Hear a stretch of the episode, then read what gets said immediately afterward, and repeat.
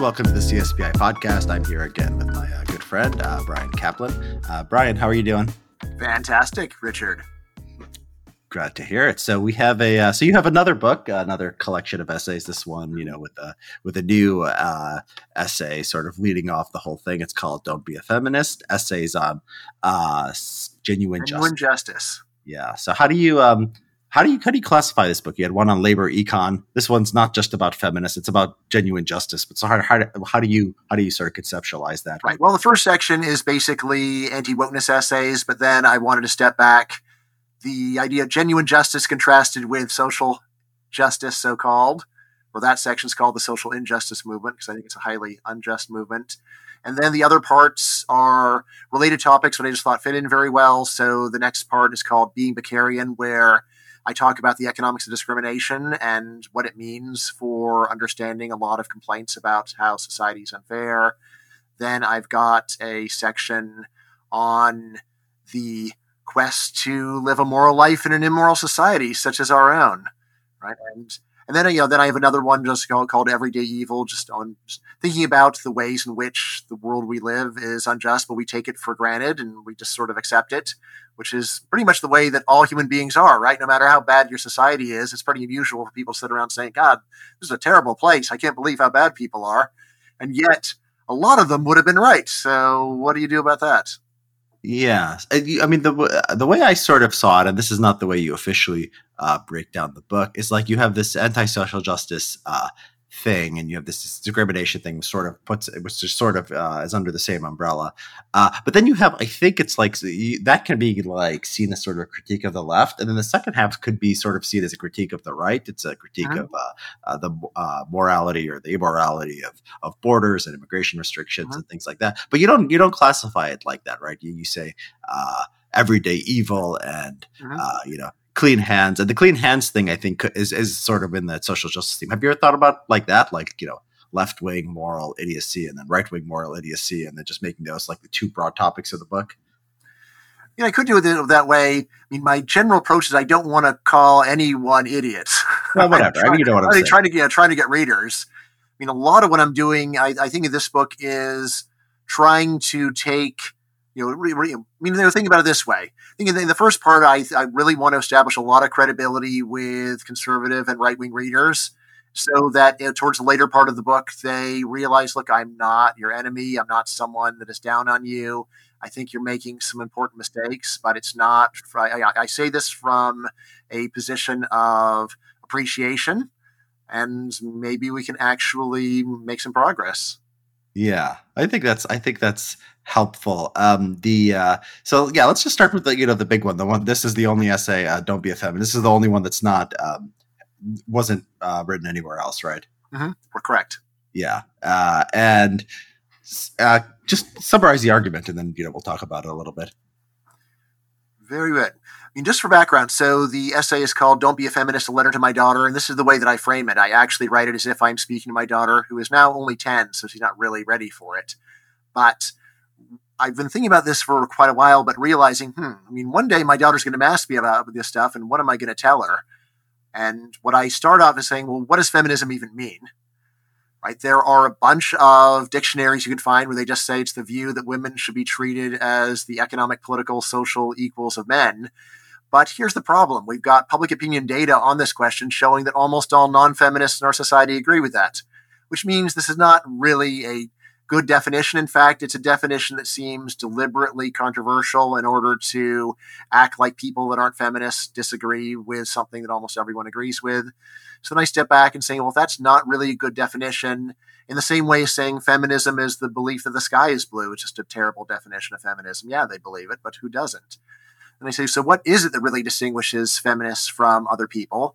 I say it is the belief that our society treats men more fairly than women, or that our society treats women less fairly than men.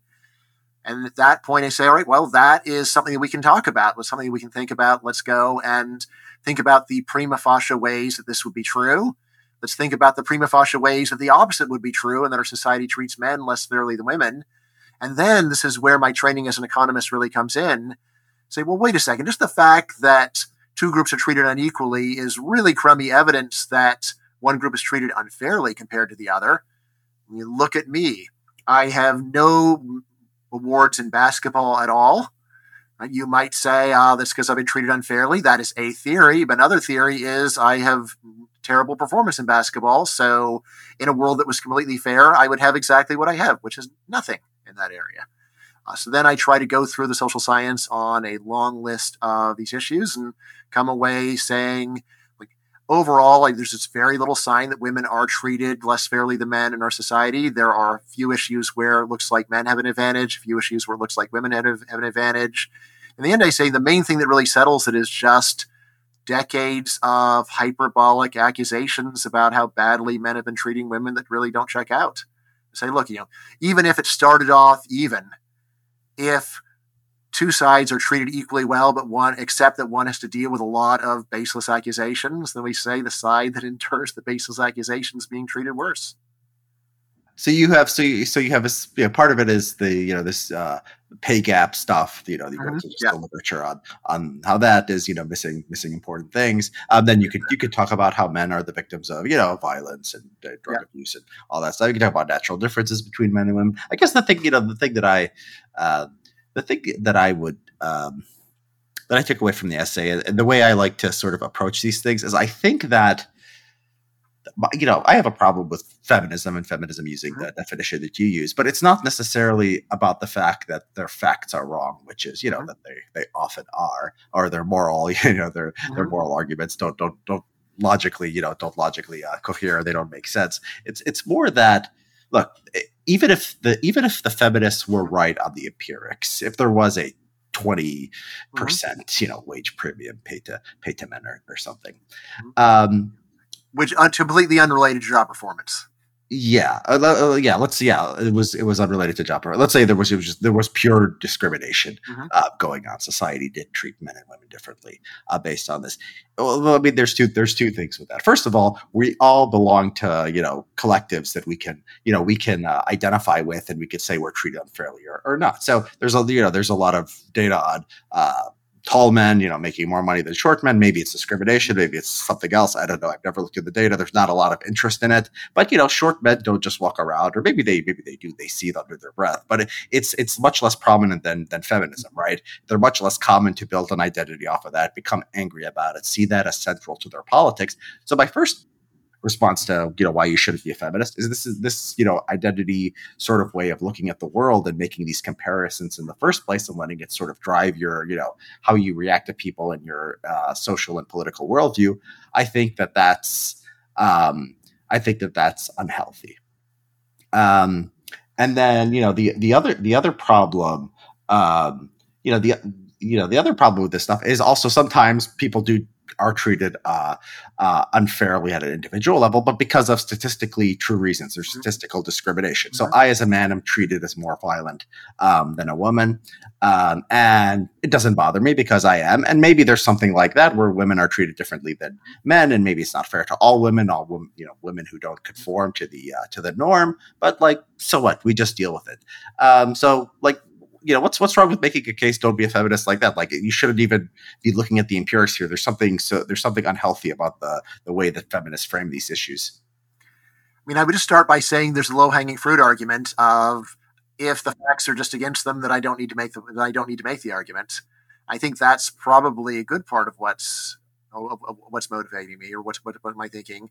I do in the piece talk about the effects of feminism on the adherent, where I say that it leads to an exaggeration of antipathy and self pity. Antipathy for outgroups and self pity for yourself, which I do say, you know, regardless of the facts, is just not a constructive attitude to have. And it is a lot better to try to look at other people as potential allies and to figure out the best way to work with what you've got. Uh, and also in the piece, I do talk about the societies where I think you re- women really do have a very reasonable complaint, like Saudi Arabia is one of the one that's very obvious. I mean, as to what would you what would you go and tell Saudi women if you were talking to them totally off the record and everyone feels like they're not going to get decapitated for speaking frankly, and they say, "Yeah, look, I'm stuck in a country where I'm permanently under the guardianship of my dad. I disagree with him. I think that he's wrong about a lot of stuff." I can't flee the country. I can't drive. I need his permission to get a job. He won't give it to me. right? This is one where on the one hand you say, well, don't hate all men and don't feel sorry for yourself. All right, good, but still, that's a point saying, yeah, like, this is a pretty screwed up system here. You got a point. Yeah, yeah, they would. They certainly would have. They certainly do have a grievance there. I think there's. I guess there's two ways to be a feminist. So you say don't be a feminist. There's being a personal feminist mm-hmm. in your personal life, and I guess my argument would work. Uh, either you know it would, it would work for that one you know just don't even if society treats you unfairly don't hate all individuals and you know mm-hmm. don't let it control your life. Even for a saudi woman i'd say you know you would be healthier uh, psychologically if you accepted sort of the system that you're in. Um, and then there's the political question whether or not be a political feminist. And i think you're, you're sort of doing both. You're, you're mm-hmm. you think you could take the factual arguments and by uh, by convincing someone of the factual arguments they won't be a personal feminist and they won't be a political uh, feminists, right? Um, I guess the yeah the problem with the, the low hanging fruit argument um, uh, for me is sort of like you know it's very you know it's very fact dependent. So you can if you if you wanted to be a feminist, you could you know you could take these facts and you could you know you could you could find some things there to to to um, to be a feminist. Like you know, for example, I'm sure there are ways that society responds to say aggression in women differently from men. So like take it take the alternative. Like society is more accepting of women crying than men crying, right? And I'm sure there are traits that they're ex- more accepting in men that are very off-putting in women. I'm sure that's true.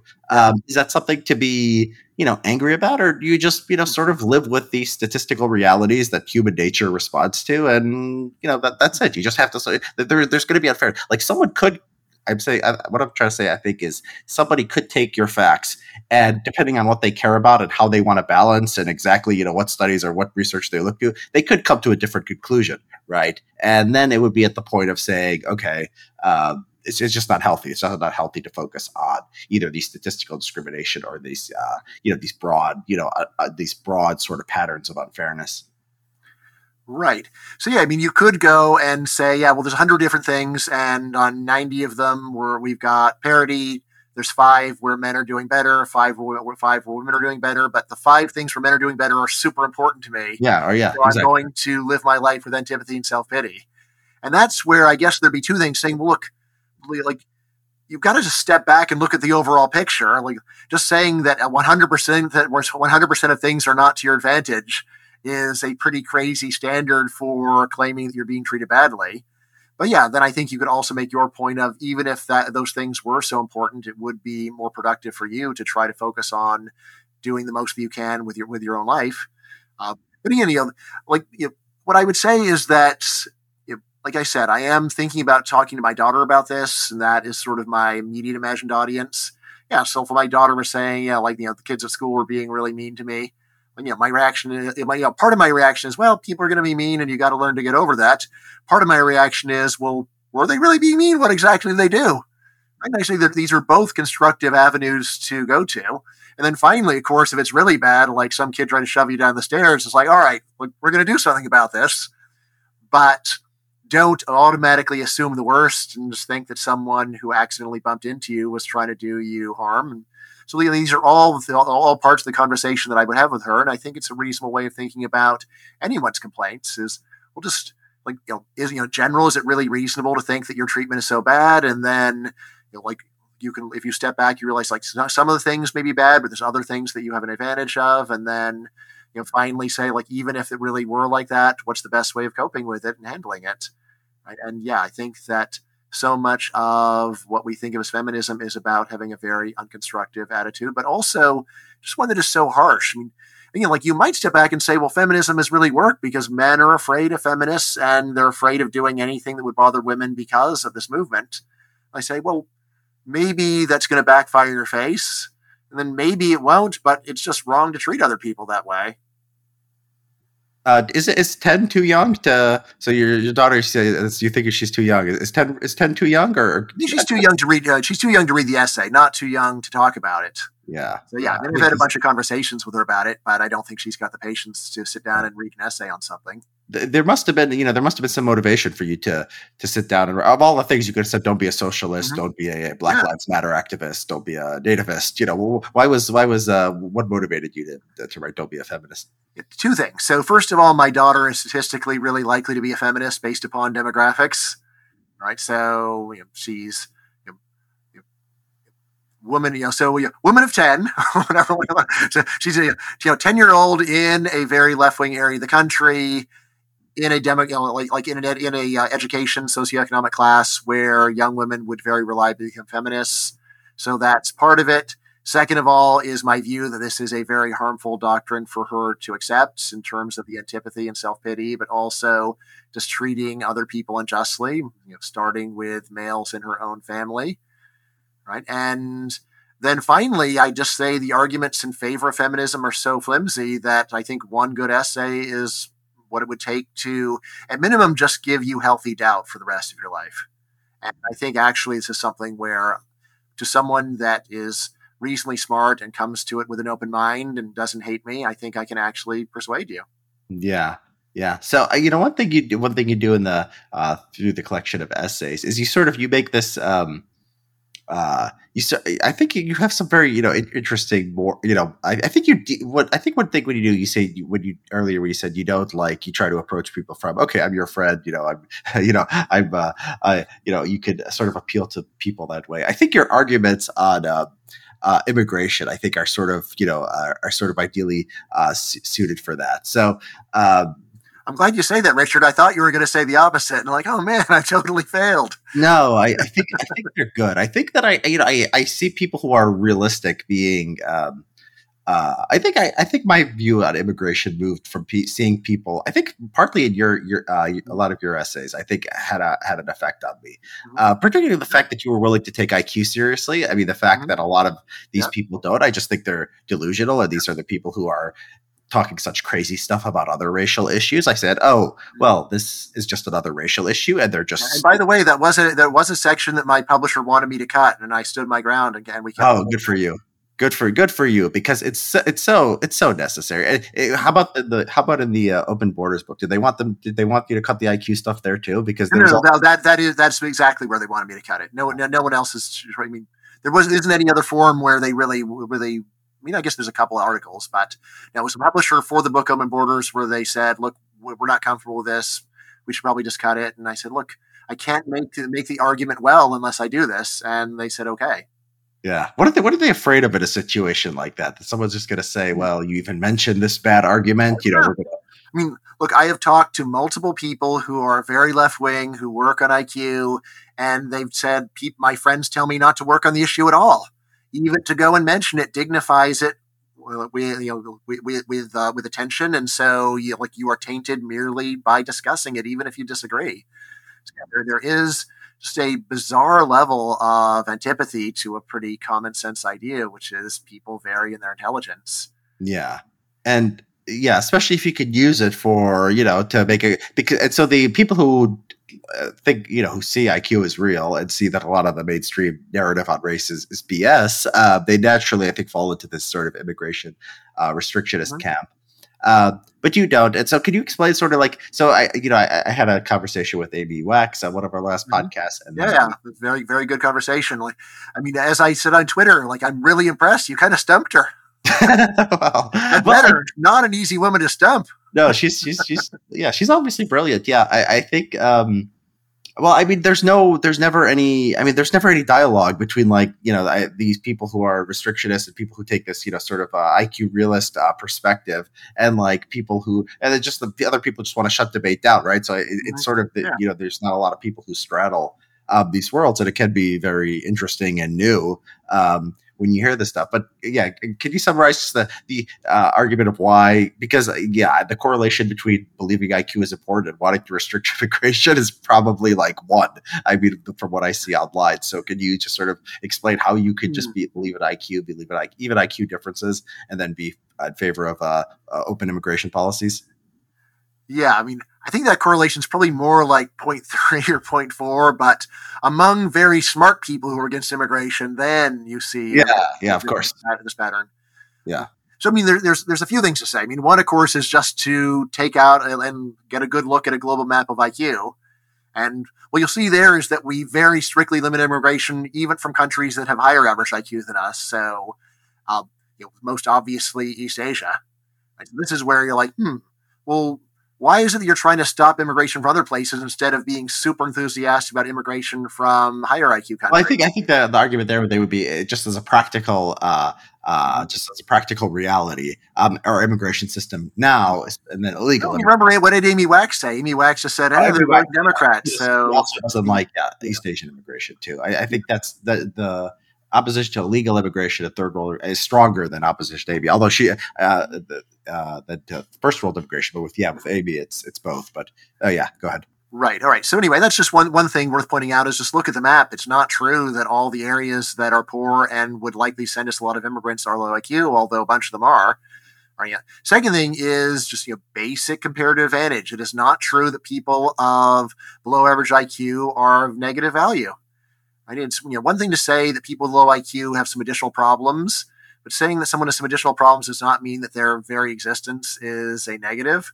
Like Charles Manson, his existence is a negative, but you know, the janitor who works at your office, if he dropped dead, would that would you say, oh, it's a great thing for society that janitor just died? I mean, now again, I think that there are some people would say, look, it's not polite to say that it was good that he died, but yeah, it was good that he died. It's like, well, what was good about it exactly? What was that guy doing that was so awful? He was you know, performing a useful function. And again, right. remember that in a world well, where you, you, everyone is of the IQ of Einstein, then who? What is the IQ of the guy who takes out the trash? It's Einstein's IQ. Yeah. So one, one thing I've seen a lot of people say is that they'll look at net um, uh, net tax burden. So they'll mm-hmm. say the average person who's you know making thirty thousand, you know, the average low IQ person, you know, uh, they pay a lot more taxes than they take it. I, I, don't doubt that's true. Poor people don't pay a lot of taxes, and poor people get uh, benefits. Uh, so how do you how do you respond to that? Right. So I mean, st- uh, I would start by responding and saying, "Look, you're not wrong. Right? It's true that people of higher IQ, on average, pay a lot more taxes." But uh, to, again, even from a totally fiscal point of view, does not show that they are net negative, especially because so much government spending is what economists call non-rival, which means that its cost doesn't really depend on population or doesn't depend so much. So you need to go and adjust the numbers for that. And when you do, then at least in the U.S., it does not look like the immigrants that we are getting are definitely not large net negatives. Uh, the National Academy of Science Sciences says that the average immigrant we get is actually a net fiscal positive, but the deeper point, as I think you've mentioned, Richard, is that looking only at fiscal effects is missing the main thing that people do, which is produce stuff. So yeah, that you know the uh, the janitor, and like it may be that he actually is a modest a modest net consumer of government services, even after we make adjustments for non-rivalry. But he also is someone who is producing valuable goods, which allows people who are of higher IQ to go and specialize in high IQ activities and then enrich the world and themselves to a greater degree. So again, this you know this thought experiment of in a world of Einsteins, what's the IQ of the person who takes out the trash? It's an Einsteinian IQ. What a waste! What a terrible waste of talent. But now the part of the immigration IQ book that I felt very proud of and most proud of was this. Uh, how much of the lower IQ that we see in the poorest countries is actually caused by environmental effects of growing up in extreme deprivation. I have a whole book on nature versus nurture based upon first world twin adoption studies saying that very little, if any, of the adult IQ gap within rich countries can be explained by by, by just by the effects of growing in, in poverty. But it's important to remember this is a very restricted sample. So, what would we actually see if we would go and measure the effect of severe deprivation on IQ? Uh, this is one where, as far as I can tell, there are just zero standard twin or adoption studies on this very point. But I did track down a bunch of high quality studies of the effect of transnational adoption on IQ. And in particular, these are usually ones that look at what happens when you go from the third world to Scandinavia, where they're really good at keeping data. And, and, and that data also includes the age at adoption. So we can go and compare kids that are adopted into Sweden from Ethiopia when they're 10 versus 10 days. The punchline of all of this is that at minimum 40% of the IQ gap between poor and rich countries is environmental, which should not be surprising because the deprivation is just so severe. Right? And essentially, the method that I use since I is to say this assume that those kids that are adopted from the third world would have had the average IQ from their own country how much better do they wind up doing if they are adopted at birth in Sweden? And that gives us 40%. And actually, that is probably an underestimate of how much gain we've got because If you are in a third world orphanage, you're probably actually from a very poor third world family. You would have been even you would have been well below your national average. So again, it could very well be that say 60 or 70 percent of the IQ gap that we see in poor countries really is environmental. Uh, people then flip out and say, "You're supposed to say 100." Like I can't honestly say 100. So I'm not going to say 100. But, but again, if you care about IQ, just saying, look, you're like, we've got something that could go and wipe out half of that IQ gap. And it just consists in letting their family move to a rich country so they can grow up there. If you care about IQ, you should care about that. Yeah, yeah. So you're you're you're increasing the global IQ. You're uh, increasing the global yeah. Phenotypic IQ by uh, yeah, bringing people to first world countries. That that's right. Uh, what about the, you know increasing the phenotypic IQ, not the genotypic? Uh, yeah, uh, phenotypic. Yeah. Uh, the um, uh, the other argument, I mean, the one that I struggle with a little bit more is what about what about what about crime rates? I mean, there are some mm-hmm. countries where in these Scandinavian countries, and yeah, um, where, which they start out with very low crime, and the immigrants, you know, they, they have a they have a very high crime rate uh, relative to natives. This this is a cost, is it not? Mm-hmm. Yeah, absolutely. I mean, and your language is exactly re- correct relative to natives. Yeah. So here's the here's the thing. In the U.S., it very much looks like immigrants have lower crime rates than natives. In Europe, it looks like they got higher crime rates than natives. There's a pretty simple story, which is that Americans on average have really high crime rates, Europeans have really low crime rates, and immigrants are better than us than but worse than them. But then when you look at how low severe European crime rates are, then it's reasonable to say, yeah, having double your really low crime rate just isn't that bad. It is a negative. It's totally reasonable to go and subtract it when you're thinking about what the net effect is. But again, but to go and treat that as decisive is as crazy as saying that we don't want to have male babies because they've got 10 times the crime rate of female babies. Yeah. Yeah. We, dudes are violent compared to women. But most most of us aren't going to kill anyone. Most of us aren't going to commit any severe violent crime. To go and say let's get rid of them because they have this multiply elevated crime rate is uh, is an overreaction. Even though the basic point that men are violent is sound, relatively speaking, we're violent. Yeah. The well the yeah, I mean, I, I when you said that, you know, if you double from a low base, that's maybe not important. I sort of think maybe maybe it is because I think there's a sort of a threshold level where you're basically a society with no crime, and then you get to be a mm-hmm. society with some crime, right? I think there are mm-hmm. some societies, say East Asia, yeah. Well, the crime is effectively zero. Like I think in Korea, you could probably leave your laptop uh, on the sidewalk and probably pick it up the, the next mm-hmm. day. I mean, uh, there's zero crime in. So if Japan or Korea, let's mm-hmm. say their crime rate increased by fifty percent, maybe it would be bigger deal. Well, maybe not like you know the U.S. If it increased fifty percent, it would yeah. be a better situation. But let's say U.S. increased by the same absolute amount, mm-hmm. right? So you add that to the U.S., it doesn't it doesn't change much. Our inner cities are already you know violent, you know, war zones. But in Korea, it would it would be a big deal. So you know maybe a Korean nationalist or a Japanese nationalist would say we have something very special and fragile here, and we we sort of want to preserve it. Hmm. I guess I'd start by saying I get where you're coming from, but there is a standard way that economists have of measuring how much people actually care about crime. It basically consists in looking at rents in areas that are otherwise similar but have different crime rates. And what you can see is that people all around the world do not place anything close to an infinite value upon getting crime down to zero. I mean, honestly, I will say that right here in Fairfax, Virginia, where I am working, my worry about crime is already near zero.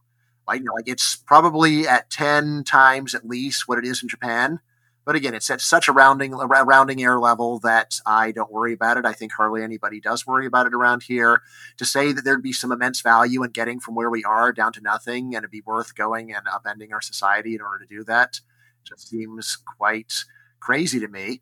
I mean, it's also one where I just don't see really anyone acting this way with their behavior. There are some ultra low crime areas of the US that you can move to if you really care about it that much.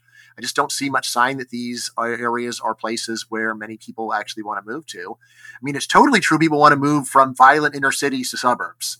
That's at a level where it matters enough. But once you're at the level of an American suburb, I just don't see that getting down to the Japanese level is all that important. Rather, I think that it's a typical symbolic issue where people claim that it that it means the world to them, even though their actions do not show that. Yeah, you know what about the what about the sort of a cultural diversity argument? Is like you have these nations and they're sort of different and you know sometimes countries can become you know sort of similar and maybe there's you know the, the, there's some kind of you know sort of like it's like biological diversity. You want to preserve something because there could be some challenge humanity is going to face in the long run uh, that we can't foresee right now. So you want there to be a Japan, you want there to be uh, I don't know Israel and Australia, uh, Kenya, and, and, so, and so on. Uh, does you know does that sort of does that uh, yeah. hold any? Uh, we want to preserve Kenya the way it is. That's probably probably not. That, that, sounds like yeah. Like I mean, honestly, like the whole point of economic development is to reduce diversity among countries. Like, you're you're losing a little bit.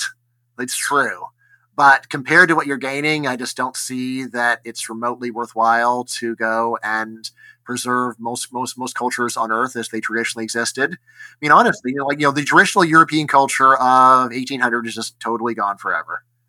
Right? There's nothing like it anywhere anywhere in the world. The European there's plenty of European descendants, but they just don't live the way that they did back then. You might say, isn't that a shame? We could have preserved this in the case of a very rare scenario where it's really important to have the right kind of collar or something like that. But I would just say that this is putting way too much weight on very low risk. I mean, I had this debate with Nassim Taleb where he's just so big on refusing to assign probabilities or use expected value theory and just say, look, we can't talk, we can't talk in that way. And like, of course we can talk in that way. There's no other reasonable way to talk. If we really talked your way, then there'd be then then you like couldn't eat anything because it's like how do I know this meal isn't poisoned? Like I can't be absolutely certain, so I'm not going to eat. And so what what does he say about that? I, I don't think he's really got an answer to it other than just to say, look, you're you're misunderstanding me. I'm like, I'm not misunderstanding you. This is just a logical application of this refusal to assign probabilities, refusal to do expected value, and just say, like, we got like we have to be really worried about tail risk. And it's like, look, you, the nice thing about tail risk is that it's lower than regular risk. So we should do less about tail risk than about the equally serious high probability risks. And then there's a lot of things that are just so remote that we really should just probably not worry about them at all. Uh, you know, even though, um, you know, it could be a problem. I mean, um, in my education book, I mentioned the show Hoarders. Have you ever seen it, Richard? I've I know you're a pop culture guy.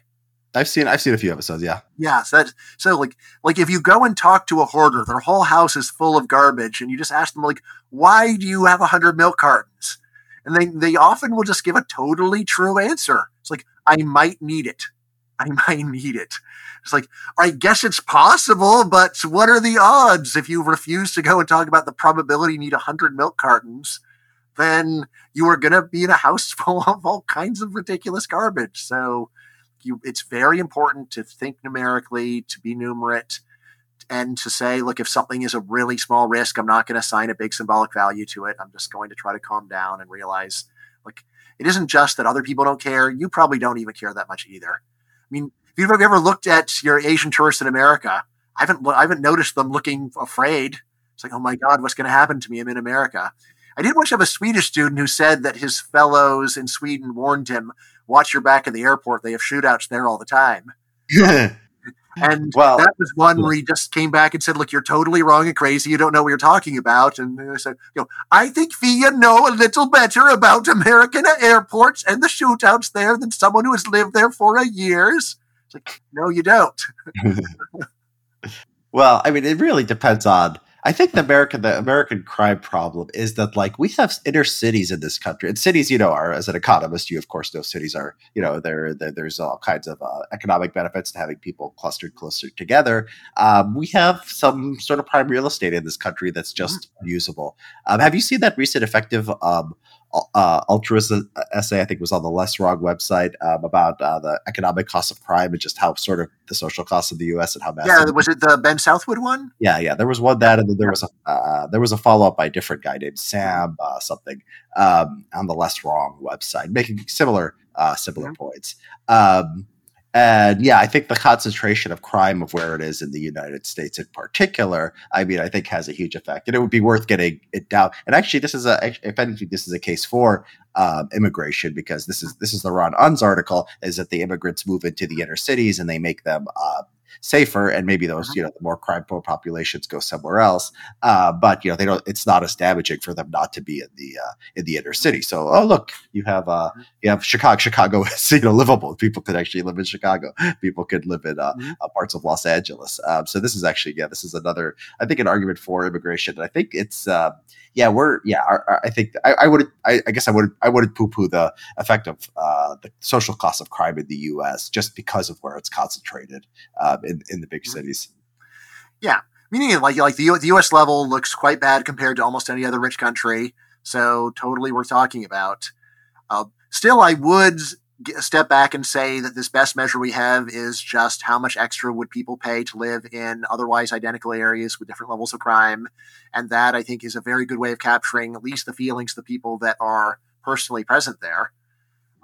Now, you know, when we're going over reasons to think about crime being more costly, you know, like my main reaction to that is, okay, like this is a good essay, you make a bunch of good points, but you're doing the confirmation bias thing of only listing reasons why we are underestimating the cost of crime, and you're not thinking about ways that we are overestimating.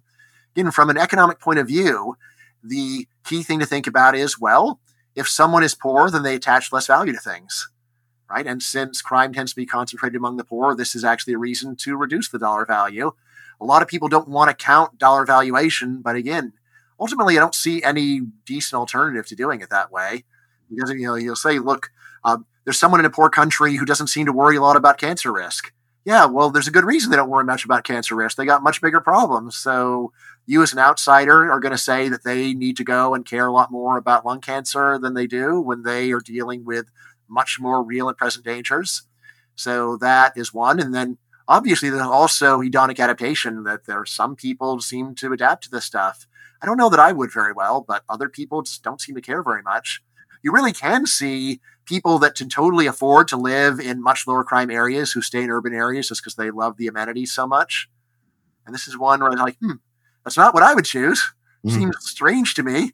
Mhm. But for me to say that your evaluation of the crime is wrong and mine is right, like, well, seems more like like you just Yeah. don't care that much, I guess. It's, the economic way of uh, sort of calculating the, the cost here is that, like, okay, so you take Chicago, for example, you have uh, the cost of, say, a house in uh, crime ridden inner city Chicago, and then you have one in um, suburb somewhere, which has a much Mhm. lower crime rate. I guess you'd have to Mhm. control for everything Yeah, else. the, the, you know, the problem with the comparison is you're not going to see two houses in those two areas that are that are that are comparable. So you probably want to go and look at, say, you know, there's there's basically the same area except one's in a Hispanic neighborhood, one's in a black neighborhood, and so the Hispanic neighborhood is way lower crime, but the physical characteristics of the home are the same. That's really where you're getting identification in the statistics. Mhm.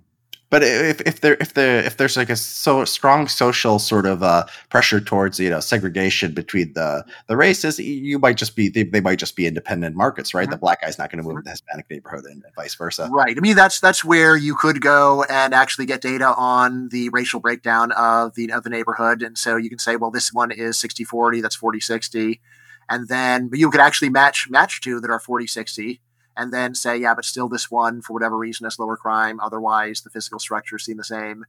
Um, of course, in the real world, the data is going to suck a lot more than what I'm saying. Yeah, yeah. So, but on the you know, on the other hand, this is like the best that we've got. It's a lot better than just someone speculating and saying, "Oh man, crime's really, really, really bad." Versus, well, how much? I mean, I mean, honestly, like in that conversation, if someone doesn't like the statistic work, to say, "All right, well, how much would you pay to go and live in a neighborhood that where we reduce the crime down to Japanese levels?" Right now, if you're living in South Central Chicago, probably a lot.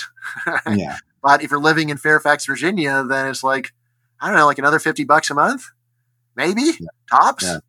Yeah, I don't think. Yeah, I don't think you'd have. To, I think you'd have to pay me to live in South Side of Chicago. I mean, it's really bad. I was at the University of Chicago Law School. yeah, yeah. Well, yes. Oh, yeah, you actually were there. So were you on campus or like how? I uh, I live. Well, I uh, my parents' house. I live in the suburbs, so I would just drive there. It was about a thirty minute Ah, drive, and I would drive through actually the, the worst parts of the uh, some of the worst parts of the inner city. So it's not even it's not that pleasant even to drive through. You see a lot of uh, a lot of a lot of stuff, but it's it's during the day, so it's, it's safe enough to drive. But yes, students would be afraid to to just walk a block. You know, the the law school is at the very tip of the campus. Um, so if you walk south one block, you're, you're right in the you're right in the ghetto.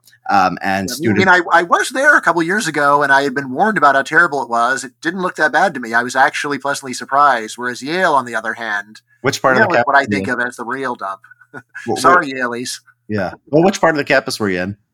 I was all over actually. I was in the law school. I was in like the main quad. I actually was staying in a hotel tw- like twenty minute walk away. So I mean, I this is when my before my sons were applying to school, and I said, right, well, we're going to stay in this hotel, and we're going to walk from here to campus. And if you're too terrified to do it, then we shouldn't apply here. Hmm. And we walked for twenty minutes. We're like, we're here. Where was we, we never got to the part that we thought was really bad. Now I have Was no it- doubt that a local could actually walk me to the really bad part. What's what street was this hotel on? Number? Do you remember? If, if you just go and Google it, it was wherever the Hyatt Place was closest to University of Chicago. Hyatt, uh, University of Chicago.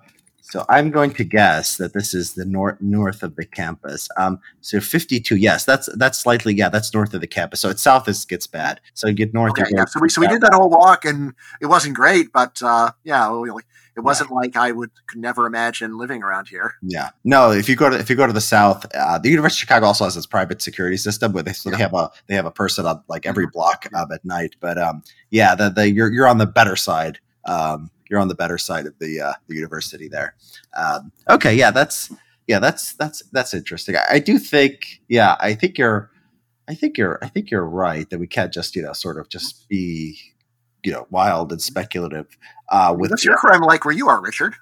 uh, I live outside of uh, Los Angeles. I live in a very Asian area, so uh, pretty Okay, good. so low. It's pretty low. Yeah.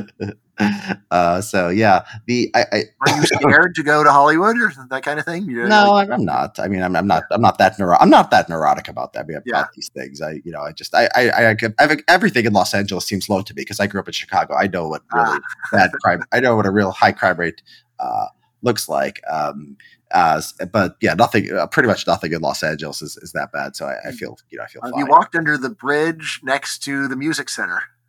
uh, where? Oh, Uh, in, oh, that was probably, that's probably the scariest place I ever saw in the United States. Yeah, they, they have a lot of homeless encampments. I'm not. Yeah, I'm not scared of the yeah the homeless. They Mm. they annoy me, but it's not. It does. I don't. I, I, I didn't know what was going on, but I I was frightened. yeah, yeah. So yeah, there's um. I, I, I just do think I do think that the Amer I, I just do think that I, I don't know I, even if those estimates are off by a little bit they had what eleven they came, uh, that Ben Southland guy came up with what like ten percent of GDP if it's Yeah. if it's five percent of GDP, and it's it's just instinctively it's believable to me that if you know your great cities, your biggest cities, 20, 30 percent of nobody wants to walk down the street in the middle of the day, that could cost you five percent of GDP. Completely, completely plausible to me, and it would be worth uh, yeah thinking about how to how to do something about that. Um, okay, yeah. So I, I other thing I mean I like uh, I like one of I think one of my favorites is essays from the book, and I think I read this uh, when it was on the blog. Um, it was called uh, Patri- uh, it's Ah, the Patria. Patria Parenti Amici. Yeah. So uh, so it's basically your the idea is that. I, I, why, don't, why don't you go ahead and explain it instead of me doing it? Right. So it's a quote from Rigoletto. So let's see. You know, con- you know country, family, friends, and it's, it's it's really this question. So like you know, how can you love your own family but not have a strong bias in favor of fellow citizens? Right, and maybe you'll say that's just you know highly you know these these two things are highly incompatible. It's basically the same thing. Like I love my country because I'm born in the country. I love my kids because they're born my kids. So what can we say about this? And I said, well, one thing is just that love of your kids is just much more evolutionarily deeply rooted. So it's much more of a fool's errand to try to do anything about it. Whereas on the other hand, people's sense of identity with their country is actually highly malleable. There is a famous book called Peasants and Frenchmen talking about how in 1800 hardly anyone in France thought they were French. And then they changed their minds with a bunch of public education telling them, yay, we're all French here. Everyone is French. Got it? We're all French. Do that long enough. Uh, so that's you know, part of it, just realizing this is a much more flexible thing. So it does make sense to say, well, can we go and make it a and make it bigger, make it a more encompassing category? Then I say, but the, like the really the much bigger difference between loyalty to family and loyalty loyalty to country is that almost everyone will admit that favor that there are many ways in which favoring your family is just morally wrong. If you are judging a taekwondo tournament and you rule in favor of a kid because he's your kid, almost everyone admits that's wrong, and there are there are norms saying don't do that. Try to judge it fairly, put aside family loyalty, and just give it to kids based upon merit. And yet, at the level of country, there's almost none of that. At the level of country, there is so little attention paid to, yeah, well, it is your country that did it, but maybe your country was in the wrong with this one if you really looked at the facts. So I know you're someone who cares a lot about wrong things the U.S. has done in the world, the way the U.S. will just negligently go and invade Afghanistan or Iraq. And yet, most Americans just don't really care about that. I remember there's a story about the first George Bush. Uh, you might remember that there was a time when the U.S. shot down an Iranian passenger airliner over, I think, the Persian Gulf. Remember this story, Richard? Uh, that sounds um, that sounds familiar. Under right. the first so, so, anyway, so George, so basically, Iran asked for asked for an apology, and the original George Bush says, "Look, I don't apologize for America. I'm not an apologize for America kind of guy." Yeah, yeah, okay, yeah, yeah. It's just like become famous. Yeah. shoot down an innocent passenger airliner in peacetime, and you like won't even say sorry. Like that is a mentality that is actually very widely spread. Whereas on the other hand, you know, like if you were to go and like you know step on another kid's foot and you see the parent there it's like hey i like or like your kid steps on the other kid's foot what do you say as a parent like oh i apologize for my kid my kid did something wrong and then you tell your kid yeah like like we're very sorry for this. You don't say my kid right or wrong. Have you thought about what i say is that this loyalty to family is you know, you know is actually basically you know not only is it very deeply rooted and so pointless to try to really get rid of it but it's also one that we've already got a very strong recognition of its limits. Whereas we really have not yet contained the the, the feelings that people have of national loyalty, which are still quite out of control. So there's another comparison that I, have always found interesting. So you have this national loyalty, you have uh, family, um, as as a you know as a as a justification to treat some people better than others. But then you also have you know what we call racism, um, which is treating some people. It's sort of you know this uh, it's sort of the, the I've seen people describe it as sort of an extended family, and this is another one where we say we we take an even harder line than we do on the family stuff. We yeah. say you really have to go out of your way never to do that and never to uh, treat you know treat someone differently on account of their at least if you're if you're white if you're yeah yeah there's a massive double standard of course of course. And so, but but th- that's interesting. It seems like we have a we have a very special carve out mm-hmm. for national. It's like you know, if if you say I, I, I don't care about American workers anymore than Chinese workers or whatever, you know that that people will attack you on that ground. Nobody, no, you know, Biden or you know, no, not even a left wing politician will uh, will take that uh, will take that position. Um, and so, like, we just have this carve out where it's like the, the nation is like this one thing where you can just mm-hmm. arbitrarily prefer people, and you're not only like it's yeah. okay, it's like morally you're morally obligated to. Yeah, what's wrong with you? yeah, it, it, it's odd. Well, I, mean, I mean, of course, also for ancestry, as long as it's a national ancestry, then again, it's like, well, I can favor fellow Romanians, and you're not the world's worst person. I mean, there is the cognitive dissonance of yeah, but like Romanians are all white, so it's really a. oh, well, what do we say about that? So yeah, because it's not because it's not about white versus non-white. So if like if there's a black nat- if there's a naturalized black Romanian, right, then it would be morally acceptable. You couldn't prefer the white Romanian over the black Romanian. Uh, but yeah, it, it, it's yeah, it's it, I mean, can this? It's I, I think if people somebody was going to justify nationals, this is how I've heard it justified. It's like it's like the basis of society. So if you if you have if you're American, if we're all Americans, um, and we start dividing ourselves according to race and say whites can favor other whites, etc., you know that'll tear our country apart. If we all say we're all if we say we're all Americans and you know we all we all care about each other and we love each other, we're one big happy family. Um, that's good for social harmony. I, guess that's the argument. Something. Yeah, like you that. say it's least good for domestic harmony. Of course. Well, what about world harmony? People get way too into being, I don't know, Germans or something, and then what might happen? Yeah, exactly. Yeah, exactly. So it's it's you're right. I so you could make the argument the opposite. It's a the nation is the most dangerous one because it's it's it's it's uh, it has a relationship with state power. Where like if you have white nationalism in the American context, you know, there's no white uh, nation state, so it would be like it would just be one thing among um, other things. Um, and you know, like the white yeah, race. If it gets to the level where you might have a civil war, then yeah, you should be really worried. Yeah, right. Just, um, you know, just a few losers complaining to each other. Yeah, I'm not going to worry about yeah, that. yeah, exactly. They're, so like the biggest danger to each other, really. Yeah, yeah. So like the white race starting a war against other races, like much lower probability than the American nation starting a you know a war against some, some other nation. Uh, obviously, uh, so you If could ever argue. read the Wikipedia articles for any white nationalist organization, the level of intra-white nationalist violence is one to like, like, like if you want to preserve, if you want to keep white people safe, don't join that group because they kill each other. Like, Yeah, they, you know, yeah, founder of the American Nazi Party got killed by another party member in a laundromat not far from here. Yeah, yeah. Are you talking about uh, uh, uh the uh, the guy uh, Rockwell? What's his name? Yeah, yeah, yeah. but I'm, I'm, I'm blanking out. Lincoln's in his name too. I'm blanking. George, I think it's George Lincoln. Lincoln Rockwell. Yeah, he used to. He, used to, he was a big performance artist. He would go in like a Nazi uniform to uh, uh, college. I must make sure that's his name, George Lincoln uh, Rockwell. Yeah, so that that is that is common. Uh, yeah. it is George Lincoln Rockwell. Uh, yeah, that that is that is common. I you know I think what it, the you have you have you have an essay on white nationalism too, Uh-huh. And your argument is that basically because they are so.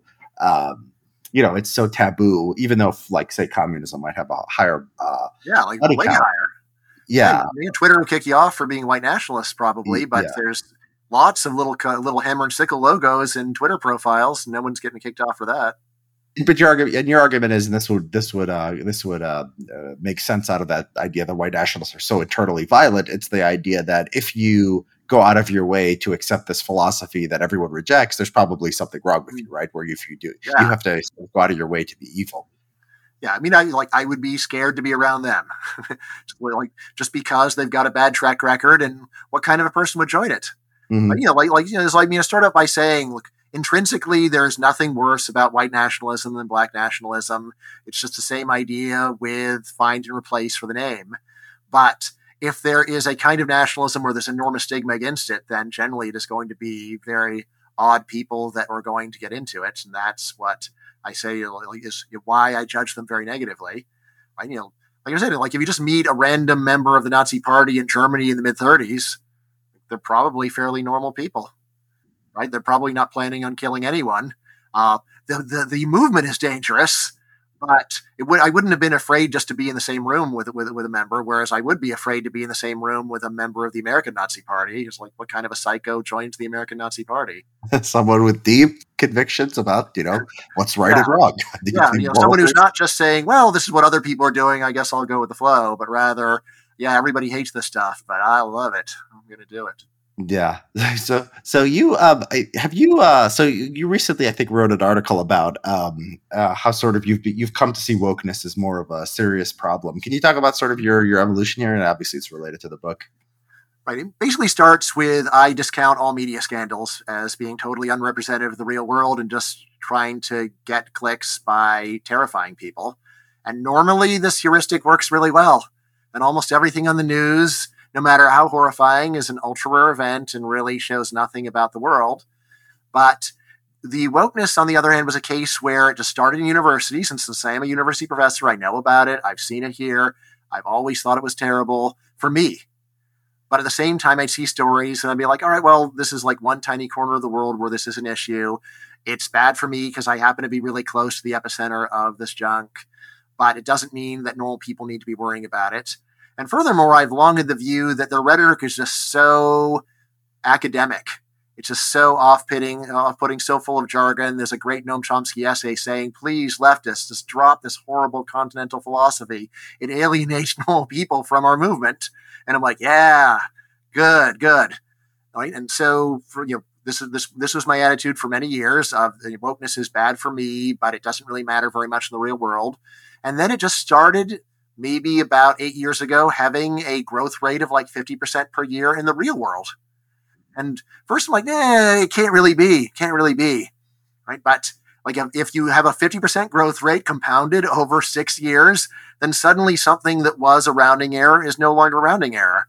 Uh, what really blew my mind was after the George Floyd riots, I suddenly found that all of my friends with normal non academic jobs had to do brainwashing sessions and this is where I real and I actually was looking over their shoulders sometimes, seeing their brainwashing sessions, saying, "Look, this is the same kind of intellectually insipid person that would normally be doing training in diversity here on a university campus, but now they're torturing people in the insurance industry with this stuff, like normal people who."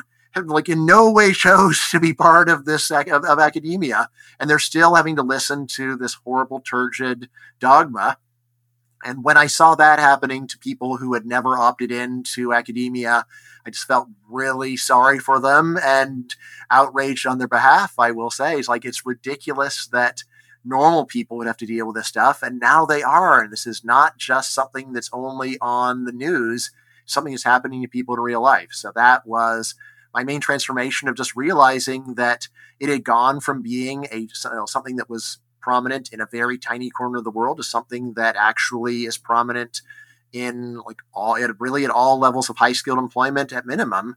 Uh, they just managed to somehow get their growth rate up to a level that I could not imagine for people with jargon like intersectionality. That's just the kind of thing that I would think would forever bar you from having any broader audience. But somehow they pulled it off. Yeah. So I mean, the you know, it's it's interesting because yeah, there's this sort of this uh, this stuff about you know the the sort of the uh, academic sort of framing of this stuff, the you know the ideas, but there's also sort of this more low key kind of you know affirmative action and diversity stuff. I was looking at some uh, demographics of NASA this uh, this morning, yeah and uh, you know like 11% of nasa is black like 8% is asian like wow that's like you guys have don't look like any science or technology company um, in the world.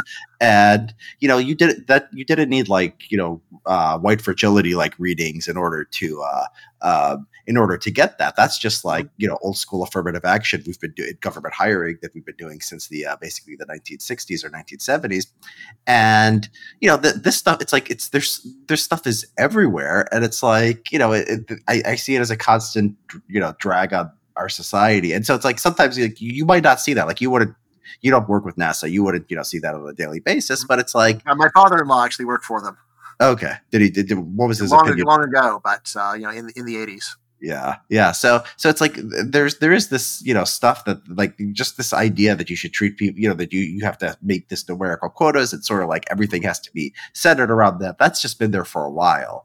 Uh but like the sort of the manifestation the brainwashing sessions and stuff that's like you know it, it became more strenuous in the last you know five or six years like you say. Right. And you know i mean but it's also true that there are many places that rhetorically took this stuff super seriously for decades that only recently decided that they totally believe it. So, for example, you know, Harvard has had affirmative action for black students for a very long time, but now they are admitting them at 50% above their base rate in the population.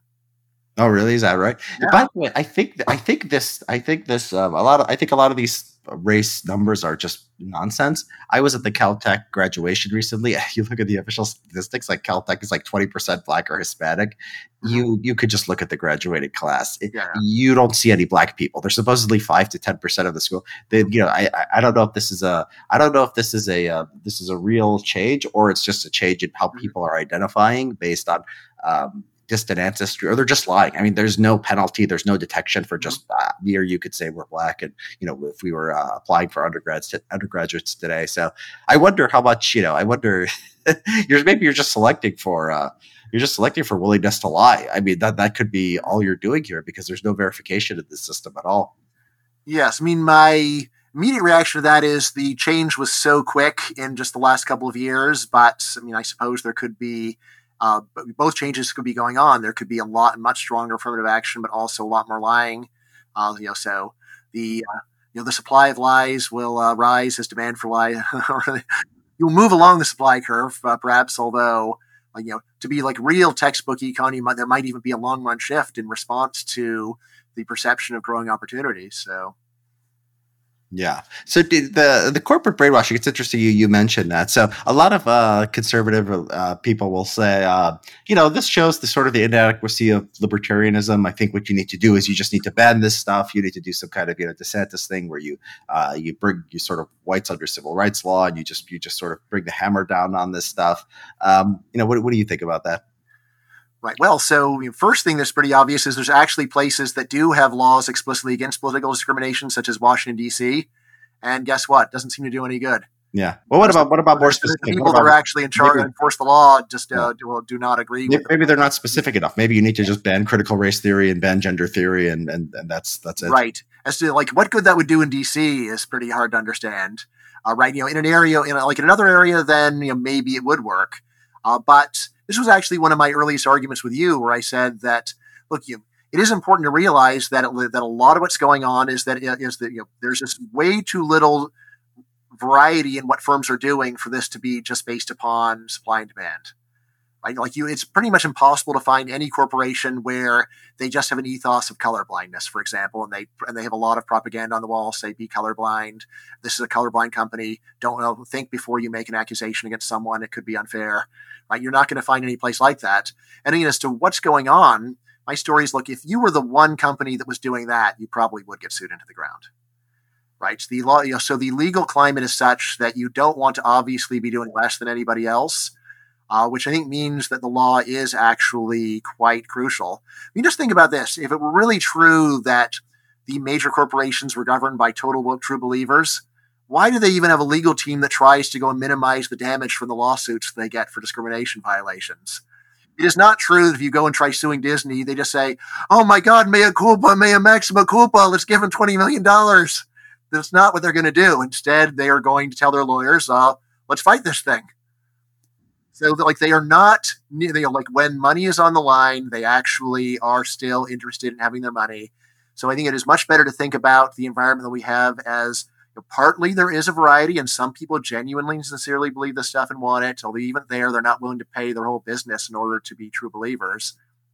But but secondly, like you know, the very fact that we just see so little variety is a sign that there's a lot of fear of the law. And if we were to deregulate that a lot of the variety that we currently don't see would yeah. very likely come. Oh, I, I, don't know why if we had an argument on that. I, I agree with you. I you know, yeah. very so, so basically, like like in your original piece on why is every why is everything woke, then at least I don't think that you mentioned the law. And then I said I think the law is actually something that's important. And then you had a follow up piece where you did say exactly that. So. Yeah. Well, maybe, a, maybe, we agreed all along, and it just wasn't obvious from the first. Well, it's a, it's a force it's a force amplifier because it's yes. and sometimes people bring up oh PR in the media. You know, a lot of times you'll find out that you know the statistics on bad diversity numbers come out through lawsuits, and they mm-hmm. come out through like California has like laws where you disclose like they're trying to do something where you have to disclose how much each race and gender owned. So it's like, yeah, it's law and it, and it's PR. It's very synergistic. synergistic. Mm-hmm. So yeah, the law is yeah important. Yeah, that's that's one of my uh, you know big ideas. Um, right. Although you know, like like your original piece said, it is probably true that leftists are more likely to boycott a firm because they don't like their demographics than conservatives are. Yeah, you know? I think that's true. I think yeah. that's, that's like you know, the conservatives could find out that Disney was super woke, and yet if their kids want to go and watch Disney movies, they'll still probably subscribe. Yeah, I think that's the leftists, uh, you know, like if it were the other way around, uh, say no, no, no, our kids can't see this stuff. This is poison. yeah, exactly. Even there, like important not to exaggerate, and the, like the, the the fanatics are the most prominent, but they are not the most prevalent. Yeah. So let me ask you about you do uh, you did uh, uh, stand up comedy recently. What what made you want to do that? I thought that I thought you were pretty funny. Um, was, oh, thank, thank you, thank you, Richard. I mean, there's a few things. So I'm a, I am a professional public speaker, and I'm always curious. Well, could I do a different kind of public speaking? So I've done a bunch of different kinds, and it seems like a lot of the lessons transfer. Stand up comedy, it's quite different in a, in a bunch of ways. So that was part of what just made me wonder: could I do it? I like stand up comedy a lot. I you know, my kids consider me funny. I like telling jokes a lot. Uh, so like you know part you know part of hanging out with me is I just see a lot of humor in the world. The world seems ridiculous to me in a lot of ways, and much of the joy in life just comes from appreciating this and talking about it.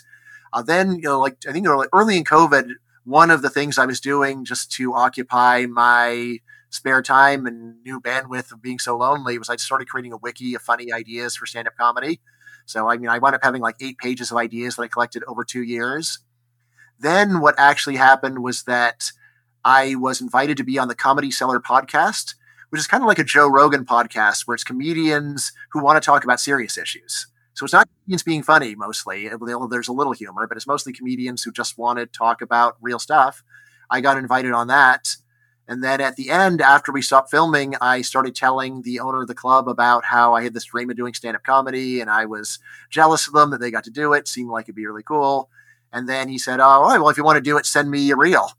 So, all right, you know, like seriously, you know, really, you know, yeah, yeah. So, like, you know, if it's, you know, if it's bad, then that's the end of it. If it's good, then you can perform. Come here and perform. And I said, okay. So, I mean, I wrote it up and I shot the video and sent it to him. He said, oh yeah, it's good enough for you to come perform here. So I said, all right. Um, yeah, and then you know, like you know, the main thing that is really different between my normal public speaking and that is the memorization Right? So you've really got to memorize it because you can say two sentences that are equivalent in meaning, but one is hilarious and one is not funny at all. And so you like when you write comedy, you need to be thinking about this. You know, real comedians would be doing A B testing a hundred times before their Netflix special. So you know, each for every part saying, I'll try it this way, try it that way, see which one gets the better audience reaction.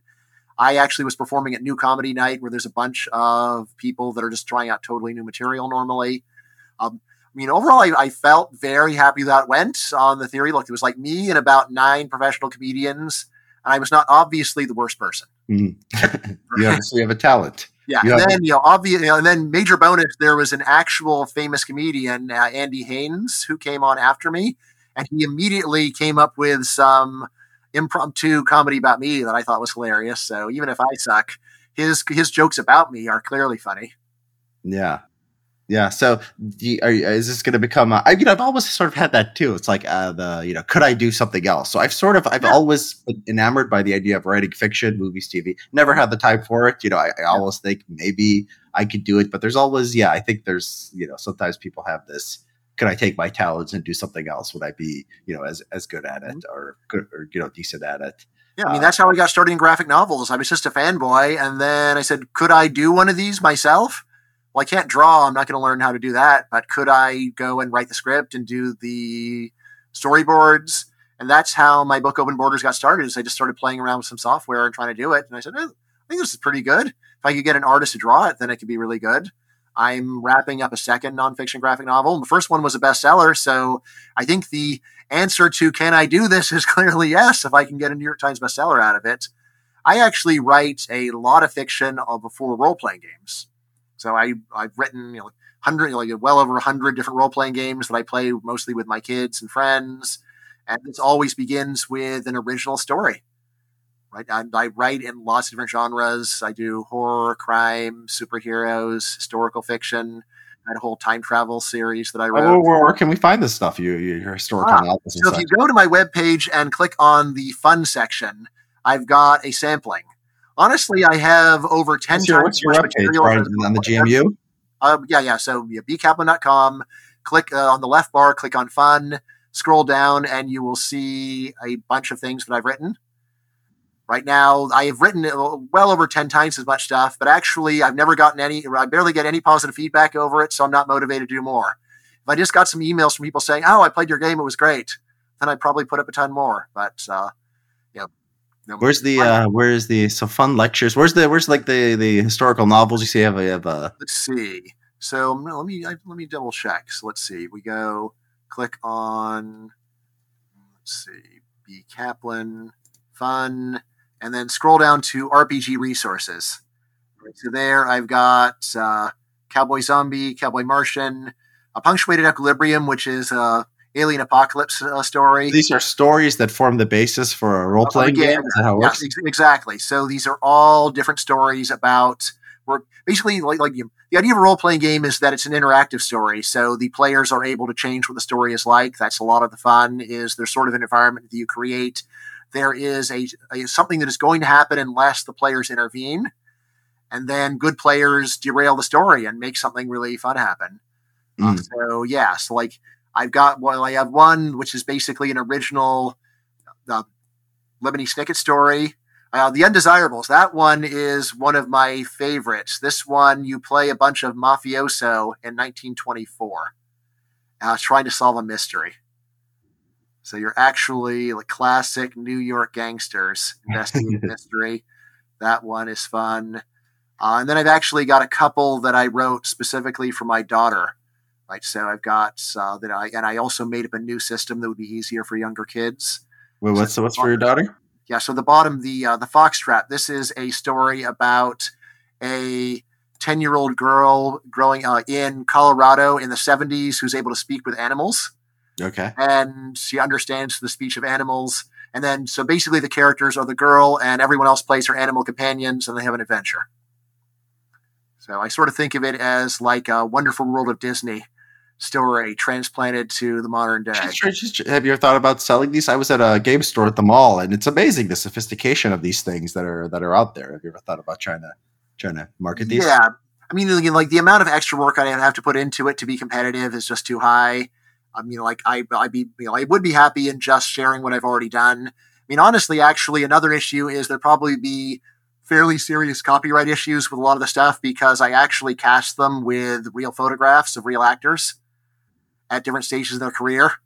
Uh, and so for me, this is part of the fun is it's sort of getting to be fantasy movie director. If I had an unlimited budget and a time machine and I was casting the story, who would be in the story? And that's what you get to do as a in a game. But you know, there'd probably be some issues. At least I have to get deal with copyright compliance, which has gotten up to obnoxiously high levels. Okay, so Bryan, I think you have we're, we're coming up on a, a hard time limit. Is is that right? right. That is right. But uh, yes, so the new book is Don't Be a Feminist Essays on Genuine Justice. You can get it from Amazon. Despite overwhelming inflation these days, I have kept the price at a constant nominal amount of 12 bucks for the paperback and 9.99 for the ebook. I think if you have an open mind, you know, so I'm picturing that your readers are probably not going to just be massively turned off by the title. I did have a lot of pushback. This is the only thing I've ever written where I had multiple friends privately staging mini interventions saying, look, you're going to destroy your career. This is career suicide. You're going to make a, a, mess of your whole reputation if you go and publish this book. I will say that you know, any of those people are listening. I appreciated what you did. You cared. Right? You stuck your necks out in order to go and help me. And I never want to discourage friends from doing that and speaking their mind. I did spend about a month thinking, should I listen to them or not? In the end, I decided I want to stick with this. This is not a, a, title that I've picked out of anger or in any kind of fit of rage, or it is not a reflection of any sort of woke derangement syndrome. This is an essay I've been writing in my head for about 10 years. I finally got around to writing it. And the title is not meant to be in any way hostile. The title, rather, is meant to just accurately express the point of the essay which is to say, feminism is a view that is deeply false. And if you are not one yet, don't join. And if you are one, disaffiliate. Yeah, I was I was so intrigued by this because I, I, I got into some debates with people in your comments on uh, the mm-hmm. replies on on Twitter, um, and I, I was trying to think like you know if we take their concerns seriously, and you say what like what what was the like I was trying to I was asking I was uh, debating this one uh, I, I, think woman in the uh, in the replies that I said you know what kind of you know what what do you think would be a good good title? Like how could you you know because because these people would say oh that you're arguing really not against like you know the the the you know the uh, definition of feminism or just you know political, social, economic equality, whatever. You're arguing against some branch of feminism, and so like you have a ninety-five percent branch. yeah, yeah. It, well, that's true, and then so there's just the truth aspect, but then the just this the marketing aspect. You say, don't be, you know, don't be a um, statistically illiterate, you know, feminist. Don't be, or you'd say, don't be a, you know, what, what, you know, it's, it's, it's you yeah. need, you need something that sort of gets at the heart of what you're saying.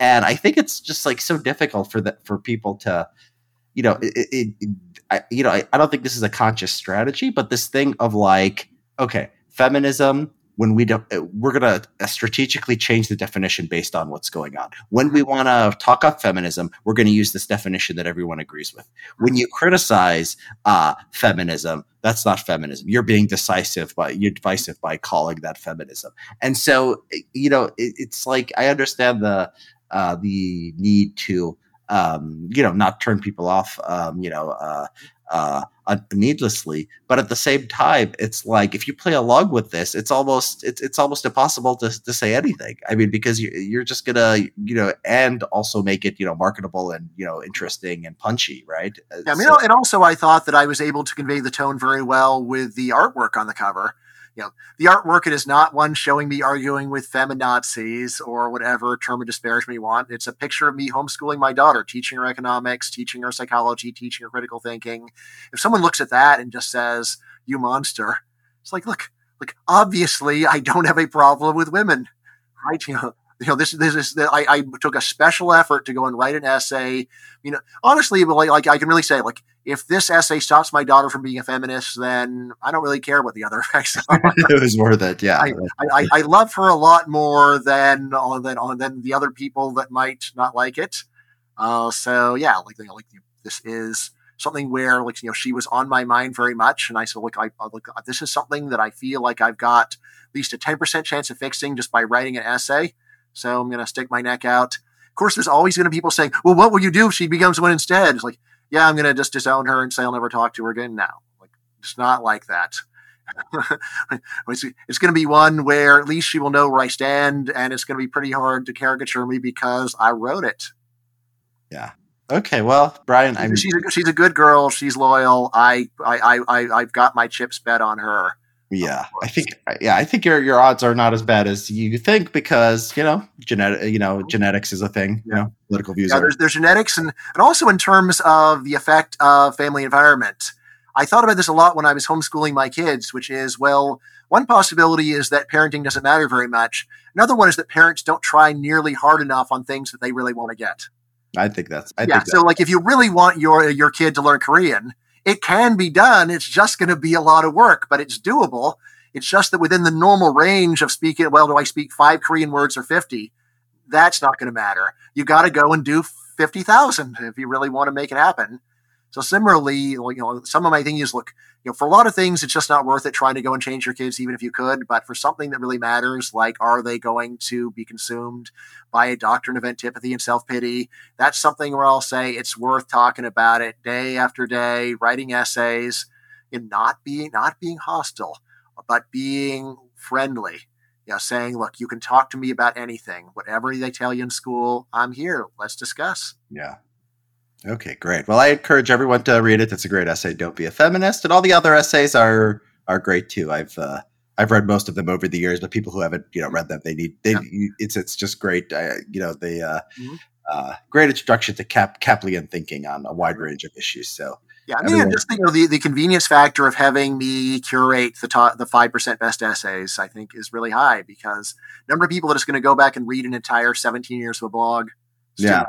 Yeah, so get the book and then also yeah, so get the books and then also subscribe to the podcast, subscribe to the uh, Substack so you don't yep. miss anything in the future. And uh, yeah, next book we'll we'll have you on again, Bryan. Great all right, all right, awesome. All right, have a great day, Richard. See you later.